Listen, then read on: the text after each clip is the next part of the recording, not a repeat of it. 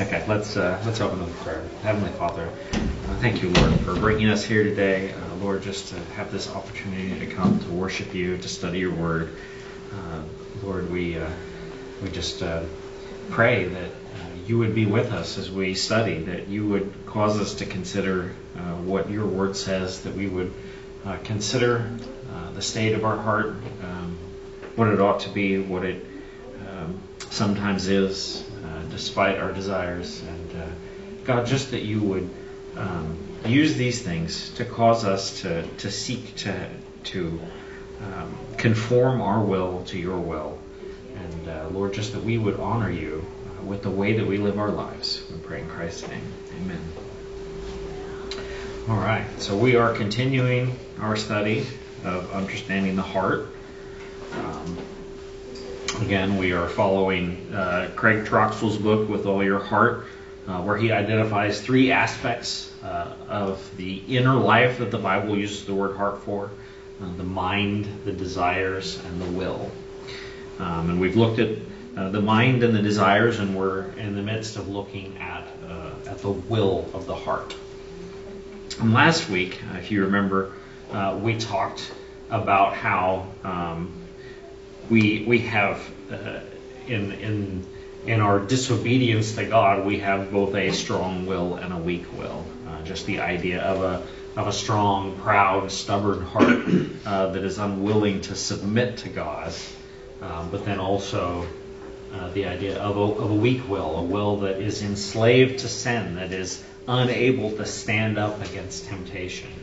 Um, and so this morning we're going to be expanding on those things as we as we look at um, at the heart, um, the rebellious heart in its transgression.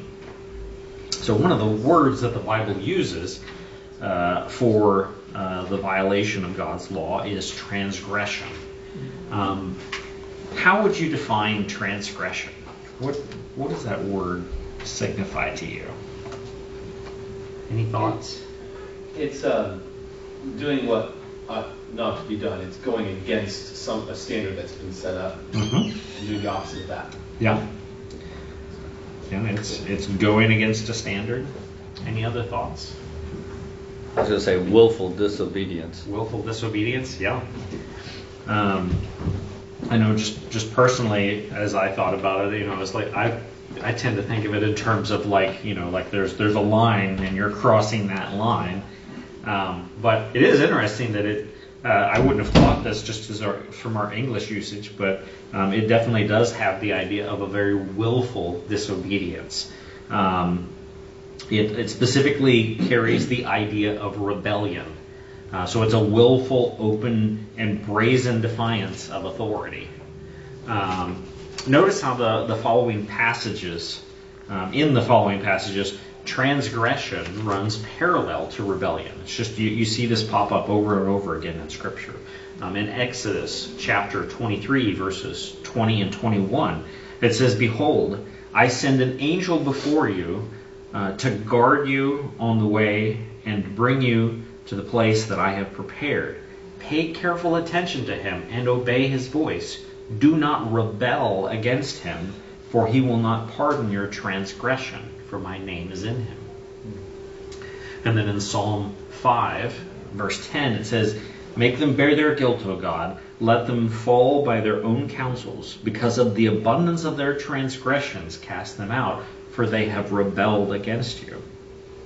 And then in Lamentations, chapter 3, verse 42, we have transgressed and rebelled, and you have not forgiven. And then in Ezekiel chapter 20, verse 38, I will purge out the rebels from among you and those who transgress against me. And then finally, Ezekiel chapter 2, verse 3. Uh, and he said to me, Son of man, I send you to the people of Israel, to nations of rebels who have rebelled against me. They and their fathers have transgressed against me to this very day. So the idea of, of transgression and rebellion is often just put side by side in Scripture, uh, just because in, in the in the Hebrew those words go uh, very close together. Uh, in fact, sometimes uh, the translators will even translate the Hebrew word for transgression as rebellion if the context warrants it. Um, uh, an example of that is when, after the death of Solomon, Israel was divided into two kingdoms. Uh, it says in 1 Kings chapter 12, verse 19, so Israel has been in rebellion against the house of David to this day. And literally, that's transgression.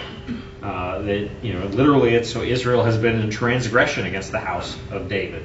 Uh, but it's just clear from the context that the idea there is rebellion. It's that uh, that they have refused to submit to the house of David uh, and have, have set up their own uh, separate king in the northern kingdom. When our will chooses to depart from what God has commanded us, it is rebellion. Uh, consider God's warning against false prophets uh, who would lead the people astray. In Deuteronomy chapter 13, verse 5, it says, uh, But that prophet or that dreamer of dreams shall be put to death, because he has taught rebellion against the Lord your God, who brought you out of the land of Egypt and redeemed you out of the house of slavery, to make you leave the way in which the Lord your God has commanded you to walk. So you shall purge the evil from your midst. And so these people that they're they're uh, encouraging people to leave the way that God has called for them to walk. Uh, these people are being uh, they're they're teaching rebellion. Um, now, in spite of this, um, you know, the people of Israel got this they got this warning uh, throughout the history of Israel. They were marked by rebellion against God. And this wasn't to a man, but it was something that you saw over and over again if you're familiar with the Old Testament and the, the history of the people of Israel. Um, and God calls them out on this over and over again. Uh, Jeremiah chapter 5, verse 23. But this people has a stubborn and rebellious heart, and they have turned aside and gone away. Um, Isaiah chapter 1, verse 2. Hear, O heavens, and give ear, O earth, for the Lord has spoken. Children I have reared and brought up, but they have rebelled against me. And then later in chapter 65, verse 2, uh, God says, I spread out my hands all the day to a rebellious people who walk in the way, walk in a way that is not good, following their own devices. And so, over and over again, you see the, the people of God, um, even though they have been given His law, they've been warned not to rebel, um, they over and over again would rebel against God. Their their hearts were stubborn. Their hearts were hard um, and disobedient to God. Another term for this uh, attitude um, towards God's command is lawlessness. Um, 1 John chapter 3 verse 4 it says everyone who makes a practice of sinning also practices lawlessness. Sin is lawlessness. So what do you think of when you when you hear the word lawlessness? That's another one of those words that you know we use in our everyday speech. What what kind of ideas pop up in your head? Basically, kind of like an anarchy type thing. Mm-hmm. Just not not bound by the law at all. Right. Yeah, I mean, anarchy is definitely one of those words that you know that is often associated with lawlessness in our day. I mean, you think of uh, you know some of the things that have been in the news within the last few years, um, and just you know riots and so forth. You know, and it's like, well, yeah, this is this is lawlessness. Um, so definitely this idea of of anarchy, um, and I, you know that's a very obvious thing, right? That's just like they are completely disregarding the laws of the land in that case, and they're just doing it very openly.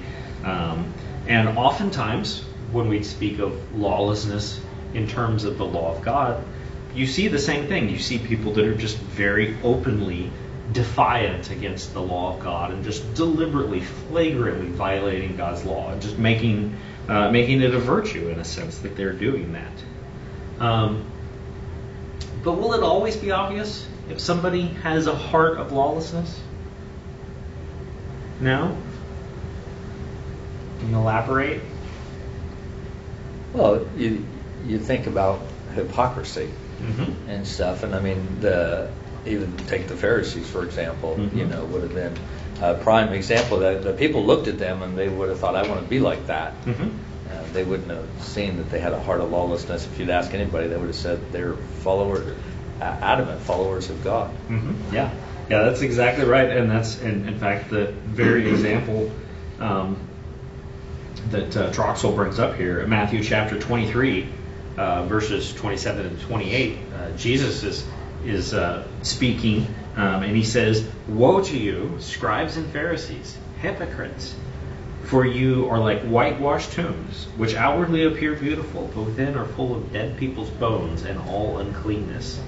so you also appear outwardly appear righteous to others, but within you you are full of hypocrisy and lawlessness. Um, and so yes, um, it's very much the case that that even though like outwardly they look like they're obeying God's law, um, their their hearts are full of lawlessness. Um, that's this, that's what they're they're actually characterized by, even if the outward appearance, uh, just through hypocrisy, looks very different. Um, the rebellious heart also uh, does not listen to God. Um, Psalm uh, 81, uh, verses 8 and then verses 11 through 12, that says, "Hear, O my people, while I admonish you, O Israel, if you would but listen to me." But my people did not listen to my voice. Israel would not submit to me. So I gave them over to their stubborn hearts to follow their own counsels. So there you see the, the stubborn hearts of the Israelites uh, in this instance, uh, as they uh, as God is is is calling on them to to listen to His commands, but their stubborn hearts refuse. They want to follow their own counsels, so they don't submit. They don't listen to God.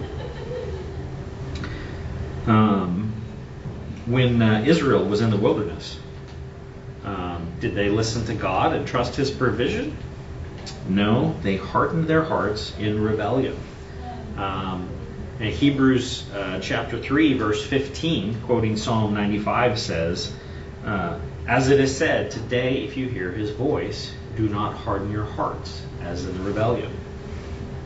So uh, they were they were to listen to God. They were to obey God. They were to um, trust in Him for His provision. Um, but they instead they harden their hearts with rebellion. Um, and this doesn't uh, only tell us what the Israelites did, uh, but it warns us as well. We should listen to what God tells us in His Word, and not harden our hearts in rebellion. That's the warning. That's um, in fact, this you know this comes from from years later in the Psalms where it's saying, "Today, if you hear His voice, don't be like that. Don't be like those people who refuse to listen to God, um, but submit yourselves to the law of God. Uh, follow what He says." Um, Psalm, let's see, uh, sorry, um, and um, and though we have transgressed God's uh, commands and rebelled against Him, yet there is hope. Um, as David prayed in Psalm 51, verses 1 and 2. He says, Have mercy on me, O God, according to your steadfast love. According to your abundant mercy, blot out my transgressions. Wash me thoroughly from my iniquity and cleanse me from my sin. So those transgressions uh, were forgiven. Um, you know, David is, is here praying for that, uh, but also we see in Psalm 32 um, that uh, you know that that basically that David elaborates on this and and talks about this forgiveness. Psalm 32 verses 1 through 5. It says, "Blessed is the one whose transgression is forgiven, whose sin is covered. Blessed is the man against whom the Lord counts no iniquity, and in whose spirit there is no deceit." For when I kept silent, my bones wasted away th- uh, through my groaning all day long. For uh, day and night your hand was heavy upon me. My strength was dried up as by the heat of summer. I acknowledged my sin to you. I did not cover my iniquity. I said, I will confess my transgression to the Lord, and you forgave the iniquity of my sin. And so, um, though we often do transgress, um, there is forgiveness. Uh, but we should examine ourselves and, and do we have hearts that are uh, just bent on transgression? Um, or is this um, something that's just still a remnant of the sin that's that's within us? Um, where where is our heart directed? Um, and when we're forgiven, what's the basis on which we're forgiven? It's on the basis of the work of Christ, right? Um, 2 Corinthians chapter 5, verses 18 and 19. All this is from God, who through Christ reconciled us to himself and gave us the ministry of reconciliation. That is, in, uh, in Christ, God was reconciling the world to himself, not counting their trespass against them, uh, and entrusting to us the message of reconciliation. So our trespasses against God, our transgressions of his law, our uh, open and willful rebellion is reconciled in Jesus Christ. And this is pictured in the scapegoat uh, who bore the transgressions of the people. Leviticus chapter 16, verse 21. Uh, the, the regulations for how to perform the, the, the, on, the, on the Day of Atonement, how to, how to deal with the, uh, the scapegoat. Um, it says, and Aaron shall lay his uh, both his hands on the head of the live goat and confess over it all the iniquities of the people of Israel and all their transgressions, all their sins. And he shall put them on the head of the goat and send it away into the wilderness by the hand of a man who stands in readiness. Um, and so there, it's very much just a, a, a picture of what Christ does, that our sins are laid on him and taken out of the presence of God. And when we consider uh, Christ's life, uh, Christ's will was not hardened uh, and rebellious to the task set before him. Rather, he submitted to the will of the Father with a willing heart. Um, that was that was his attitude. So, again, uh, one of the ways that um, that the uh, the will of our heart is is distorted and turned against God is that it is stubborn, it is hard, it is rebellious against God. It's a it's a strong heart. Um, also, um, there is the the weak heart, um, the the heart that is enslaved to sin, the heart that is unable to fight against temptation. Uh, we talked about that um, last week as well. Um, that uh, a, uh, a, a, disobedient heart displays strength in its stubborn rebellion when it should be submissive, and weakness when it should firmly resist sin. in fact, the rebellious heart is completely under the power of sin. Um, and think we quoted this last week, John 8, verse 34. Jesus answered them, Truly, truly, I say to you, everyone who practices sin is a slave to sin. But God redeems us from this slavery. Uh, this is pictured uh, in the slavery of Israel to the Egyptians. Uh, their obedience was to flow out of God's redeeming work. Um, consider the, the preface to the Ten Commandments. Does anybody remember what the preface to the Ten Commandments says? I am the Lord your God who brought you out of the land of Egypt, out of the house of slavery. Very good, yeah. Um, bondage, depending on translation. what's that? Or, or bondage, depending on translation. Right, yeah. But yeah, it's I mean it's the idea of slavery or bondage. Um, right out of the right out of the catechism. Um, but yeah, the the people of Israel they were in slavery. Um, and um, and God brought them out, and that's that's the preface to the Ten Commandments, as He's laying out. Here's the things you are to do, and it's based on um, their obedience is based on the fact that God has redeemed them out of slavery, um, and you see that pop up over and over again, uh, where they're they're called back to, to remember their slavery as they're called to obedience to God. Uh, just one example, Deuteronomy chapter 16, verse 12 says, "You shall remember that you were a slave in Egypt, and you shall be careful to observe these statutes. In the same way, uh, our obedience to God is enabled and motivated by our redemption from our slavery to sin.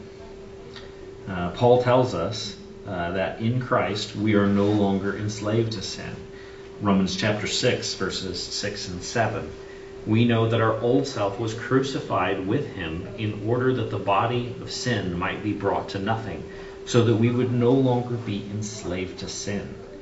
For one who has died has been set free from sin.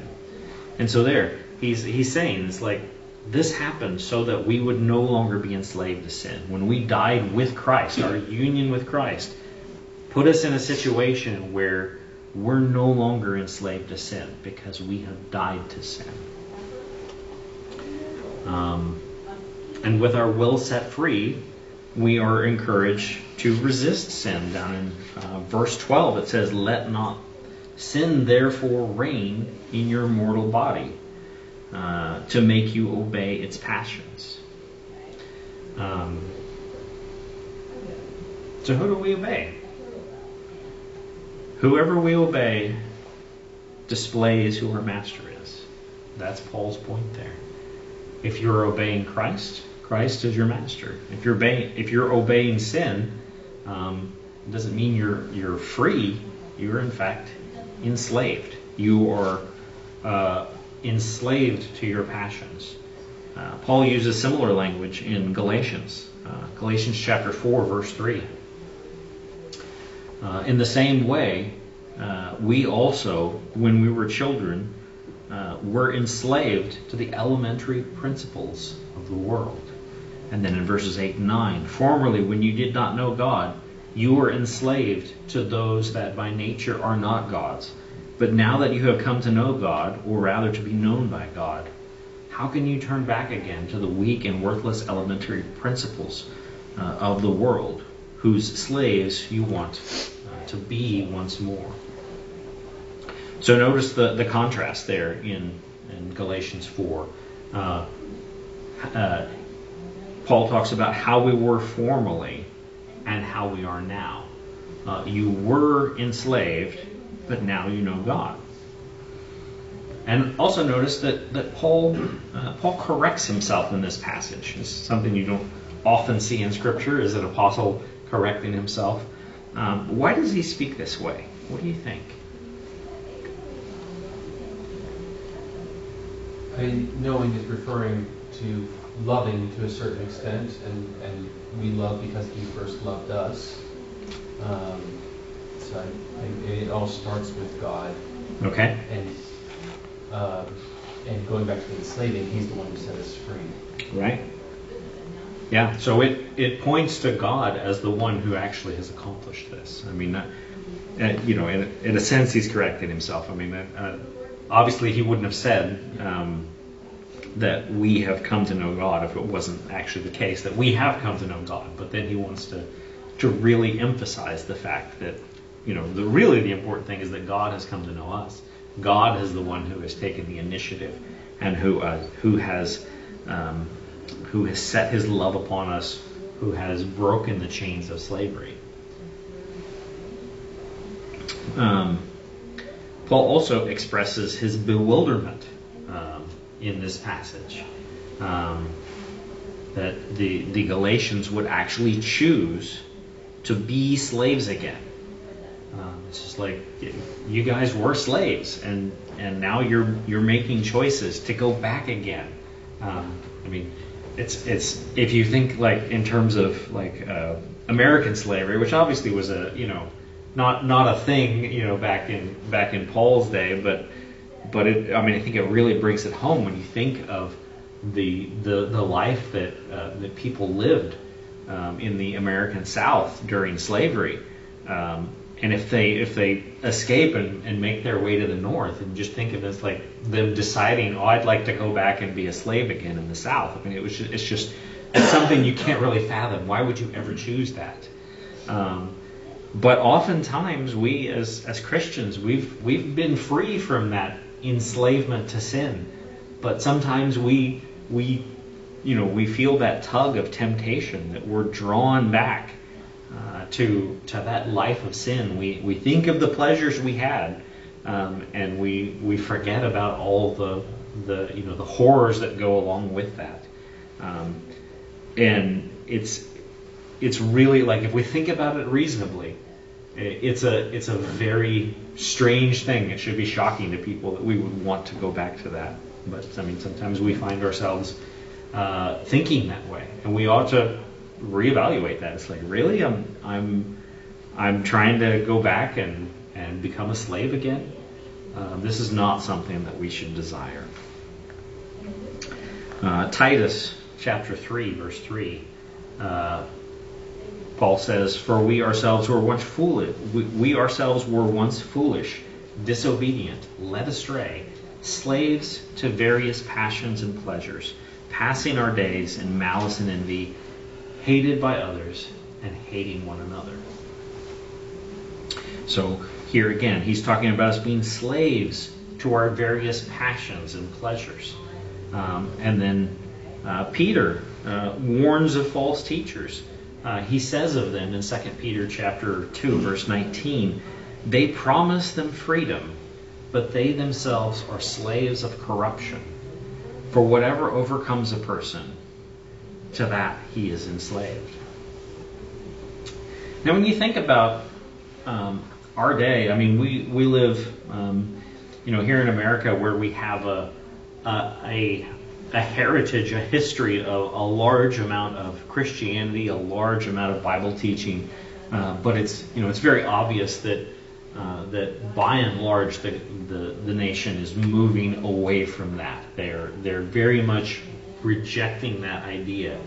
And oftentimes you see that in terms of people looking at the, the law of God and viewing it as as a, as a constraint on them, as something that's uh, that's keeping them from good things, uh, and uh, you know very much shackling them, um, and that when they you know when they decide to reject those things, they speak in terms of being liberated or being emancipated. I mean, you often hear this type of terminology that you know they're no longer enslaved to these uh, these silly um, you know notions of morality that you see in Christianity, but they're they're emancipated. They're able to to go out and do whatever they want. Um, what's I mean, as we, as we consider these things here that the that the Scripture says about slavery to sin, what's the what's the problem with that attitude? Yeah, you're a slave to your passions and evil desires. You're a slave to Satan. You're a slave to, in some ways, the world. Mhm. Yeah. Is can you can can you or someone else flesh that out more? I mean, what is that? Well, I, I think of like kids on a playground Mhm. at school, and if it's all, you know, if it's in the inner city and it's all fenced in, Mhm. you could say those kids are imprisoned. Mhm. You know, they're bound, but actually, they're being protected from all the dangers of drug dealers wanting to do sell them things or getting out in the street and getting killed or things like that. So, you know, what might appear like a fence or a cage that holds us in, which is what the world tells us Mhm. that God's law does, it actually protects us. And if you, uh, they've even done studies actually where they've taken playgrounds and they've removed the fence Uh-huh. and they found that all the kids played in the middle of the playground Right. because they didn't feel that security. But when the fences were up, Uh-huh. then they played all the way out to the fence Uh-huh. because they felt that security that they were safe Right. and things. So it's sort of that way with God's Yeah. word as well. Yeah. No, that's that's a that's a good illustration. I've never I've never heard that, but yeah, that's I mean, that really is the case that that the law of God it it protects us. Um, it it can look like it's like this horrible constraining thing, but it actually protects us. Uh, ben.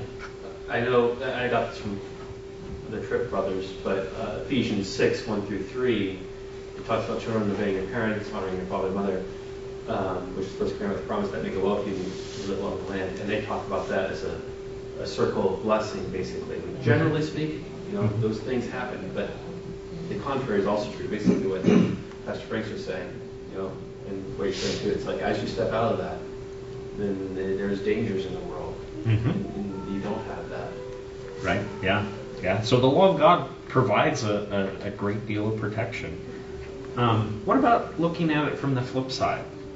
Um, you, if you if you reject the law of God, you're you're losing that protection. But what else is going on? Are those people really free? No, why not?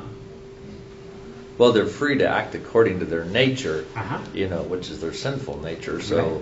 you know, they really are bound to tied to that, Mhm. sort of like being tied to an anchor. You know, it's just going to take you in one direction. Yeah, uh, that's. So- I mean, that's that's a good illustration. It is, it is sort of like being tied to an anchor because it's like how much freedom do they have? I mean, when you think of, I'm, I'm assuming that that uh, most of you know people who basically just live according to their passions.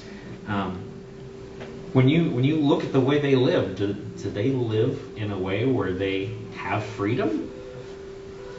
They're, no, they're they're. The, I mean, you can see the idea of uh, you know the, the biblical terminology being enslaved to their passions. Um, they they just follow whatever it is that um, that their that their most base instincts drive them to, and they find it very hard uh, to resist anything that they want. The, self control is something that they just don't have. I mean, you see people just following all sorts of destructive behavior that they can like they can even see it. They can look at their lives and and see that they are doing things that are destructive to their long-term happiness, but they're just they're just wrapped up in uh, the passions of the moment. Uh, Yeah, I was just going to say they they also have to work really hard mhm. to try to maintain that control, you know, and whether it's somebody who's barely making ends meet or somebody who's filthy rich, you know, they, they have to really work hard to, to try to continue to, to be able to follow their passions. Where in Christ, because the Lord does these things and we look to Him, there's actually a sense of rest, Mhm. you know, that comes as well. Right. As we can trust Him that He will do these things. We don't have to make those things happen. Right. Yeah. No, that's true. Yeah. And I don't know, I'm just thinking about like when you hear about somebody who suddenly becomes very wealthy and they're able to just follow their passions and just you know how you you hear that their you know their lives are destroyed uh, uh, by it. I mean, that's I've seen like you know where people have done statistics on people who won the lottery, and it's like the the vast majority of them wind up very unhappy uh, shortly after they win the lottery. It's the rare person who uh, handles that lottery winning in a wise manner. Uh, usually, they just wind up, you know, broke and miserable. Um, so, I mean, the the reality is, is if um, if you just if your passions are your master, if your your selfish desires are your master, um, you don't have control over that. You're you you just have to follow that. Um, and I mean that's what you see people uh, people live. Um, uh, if we uh, if we give into our every desire, we lack self-control, and we're vulnerable to devastating consequences. The book of Proverbs uh, addresses this as well. Proverbs chapter 25, verse 28 uh, says, a, "A man without self-control is like a city broken into and left without walls." Um, it just puts you in a state where, uh, I mean, one thing that it does is it, it makes you very vulnerable to manipulation. If you're a person who just lacks self-control and you just do impulse things, um, then people who want your money are gonna, you know, they're gonna persuade you to impulse buy, and I mean, just all sorts of things. It's like if people are controlled by their passions, then um, then somebody's going to come along and they're going to they're going to take advantage of that and they're going to get you to do things that you probably don't really want to do um, because you really just can't say no to whatever you know whatever buttons they are pushing. So this life is a, a with this weak heart, with this inability um, to stand up to sin. Um, it's a it's a life of uh, of slavery. Um, a weak heart also um, is full of fear. And we talked about this some uh, last week as well. We talked about you know just like the idea of the the melting heart. Um, but the disobedient heart is weak with fear. Uh, Proverbs chapter 29 verse 25 says, uh, "The fear of man lays a snare, but whoever trusts in the Lord is safe." Um, and this is something that we see uh, a great deal. We see it a great deal in our own lives. We see it also uh, in Scripture. Just the idea that that people uh, they're they're fearful of men, and so they behave in ways uh, that they don't really wouldn't choose to, but their fear drives them to this. Um, multiple examples in Scripture. Um, we think of of uh, King Herod. Um, and uh, he had arrested John the Baptist. And he didn't have any desire to do anything harmful to John the Baptist. He wanted to keep him in prison, talk to him. Um, but uh, he wound up executing John the Baptist. And the thing that motivated him to do it was fear fear of man. Uh, Mark chapter 6, uh, verses 20, 22, and 26, just to skip through the relevant parts of the, of the, of the, of the narrative, uh, says, For Herod feared, uh, feared John, knowing that he was a righteous and holy man, and kept him safe. Uh, when he heard him, it was, he was greatly perplexed, and yet he heard him gladly. And then in verse 22, for when uh, Herodias' daughter came in and danced, she pleased Herod and his guests, and the king said to the girl, Ask me for whatever you wish, and I will give it to you. And then verse 26, and the king was exceedingly sorry because of his oaths and his guests, and he did not want to break his word to her. So, I, mean, at first there's there's some fear of John there because this this is a this is not a normal guy here. Uh, but ultimately, he feared uh, the loss of reputation of making this promise in front of all of these guests, and then having to go back and say, "No, I'm not actually going to fulfill my promise." Uh, his fear of man there caused him to to be willing uh, to execute an innocent man.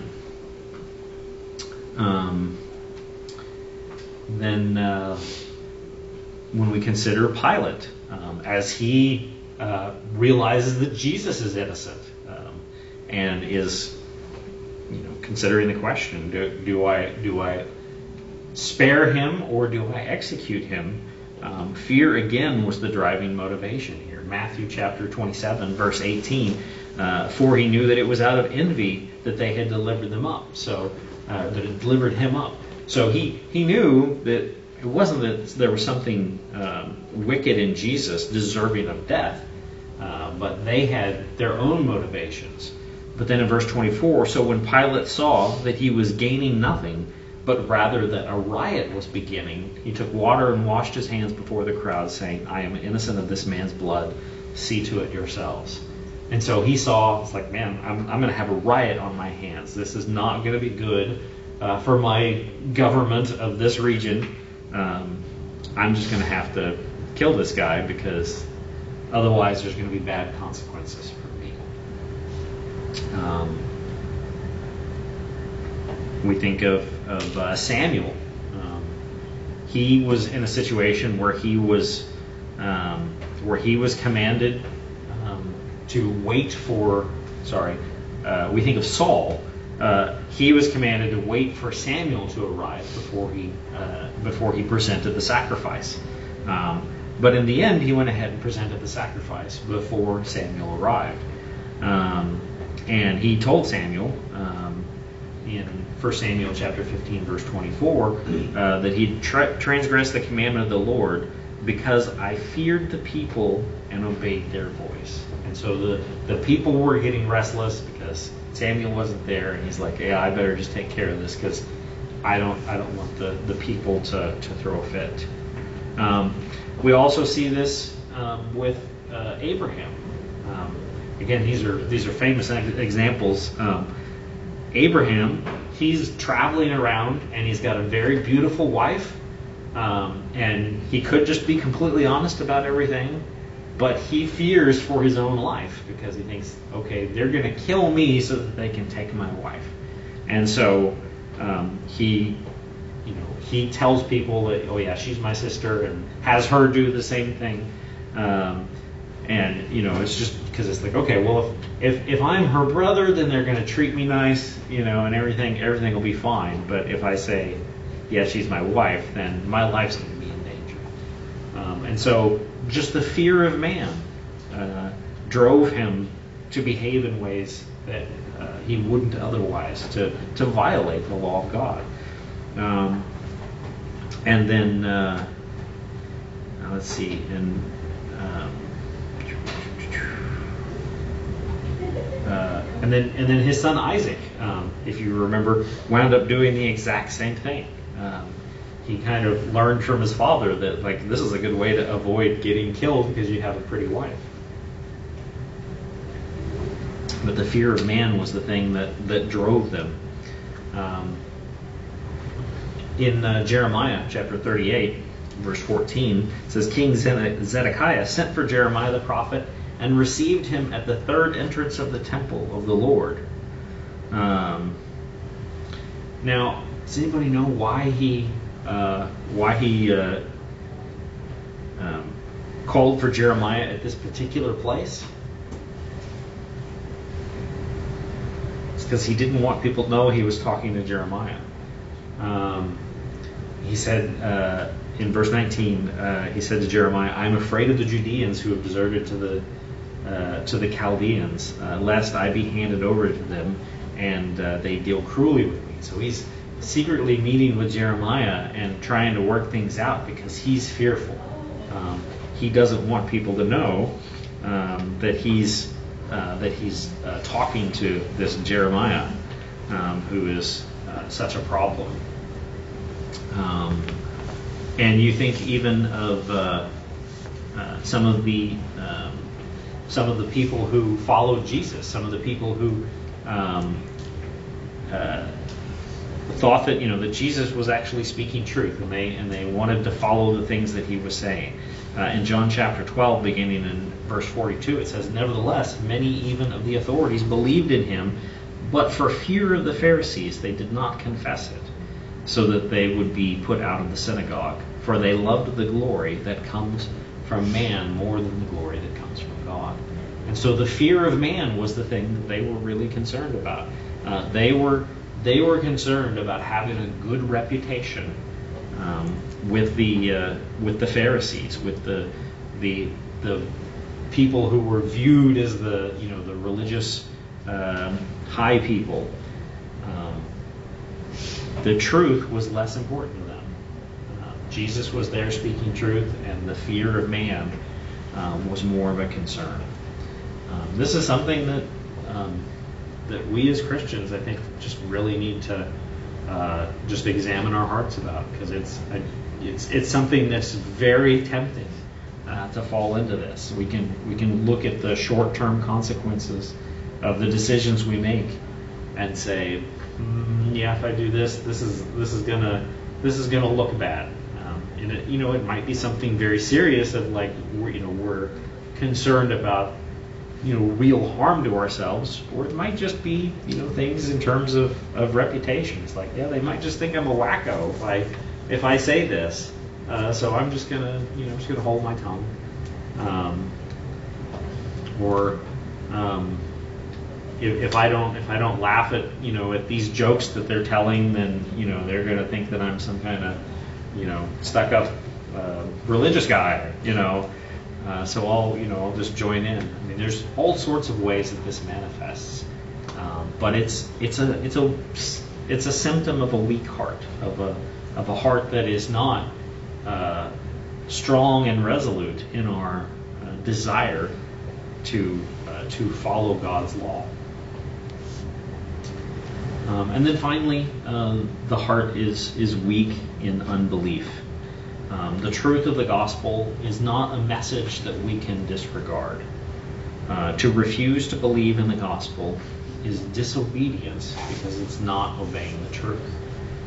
Um, 1 Timothy chapter 1 verse 19 Paul says holding the faith and the good holding faith and a good conscience uh, by rejecting this some have made shipwreck of their faith um, and so just just this idea of of having faith in, in God, of of being strong um, in maintaining our faith um, and not, uh, you know, falling into the temptation of, of weakness, of, of turning away from God.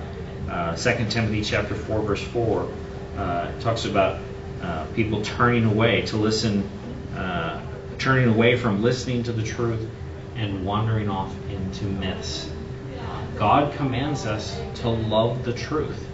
Um, and if we uh, if we reject that, if we uh, are more enticed by uh, just falsehood, um, that's a that's a weakness of our heart. Um,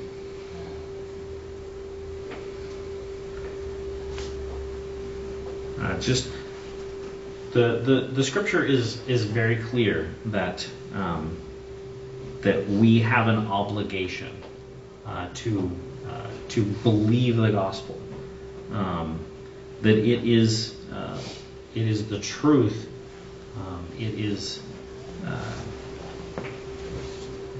really just the I mean it's, it's the essence of our salvation, um, and the world will just constantly attack us, seeking to pull us away, seeking to um, cause us to to love other things, to uh, consider the the scriptures to be falsehood. Uh, there's all these temptations that come at us, and we need to strengthen our hearts. Uh, our heart, put our hearts in a in a state where we resist these things and seek fervently to obey the law of God. Um, really, when we just consider this as a whole, um, our our hearts again are uh, considered from these three perspectives: uh, the the idea of of our mind, of our desires, and our will. And oftentimes, uh, our will struggles um, when we when our mind and our desires are at odds with each other. When we know what it is that we ought to do, um, but then our desires are for something else. And then our will, you know, looks at these things and says, mm, well, I could do what I know I ought to do, or I could do what I desire to do. Um, and really, I mean, we need to try to get all of these things in line.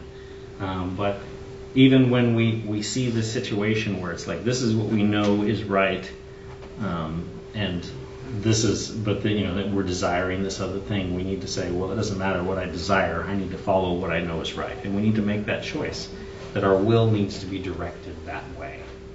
Um, but again, ultimately, all of these things we should be seeking to get our minds correct. We should seek to, to be thinking correctly about God and His Word. Um, and we should be seeking to stir up the right desires in our heart and to put down the desires that go against God. And we should be seeking to have soft and submissive hearts when it comes to the law of God, and also to have strong and resilient hearts when it comes to resisting temptation um, and the various things that seek to pull us away uh, from what God has commanded us. And ultimately, it's the work of God in us um, that is going to accomplish this. Um, that's kind of where we've ended with each of these things as we've as we've looked at the mind uh, and we've seen that that Christ the prophet is the solution uh, for the the mind of our heart uh, and it's straying from God. And we've seen that Christ as priest is the redemption that we have for our our uh, faulty desires, and He sets our desires in the right direction. Um, and then, as we consider this next week, we're going to be looking at uh, how Christ the King uh, helps us in overcoming our wills that are uh, bent away from God and towards sin, and causes it to, to flip around the other way, so that our wills are submissive to God and are, um, are strong in fighting against the power of sin. Any final uh, thoughts or, or questions about any of that?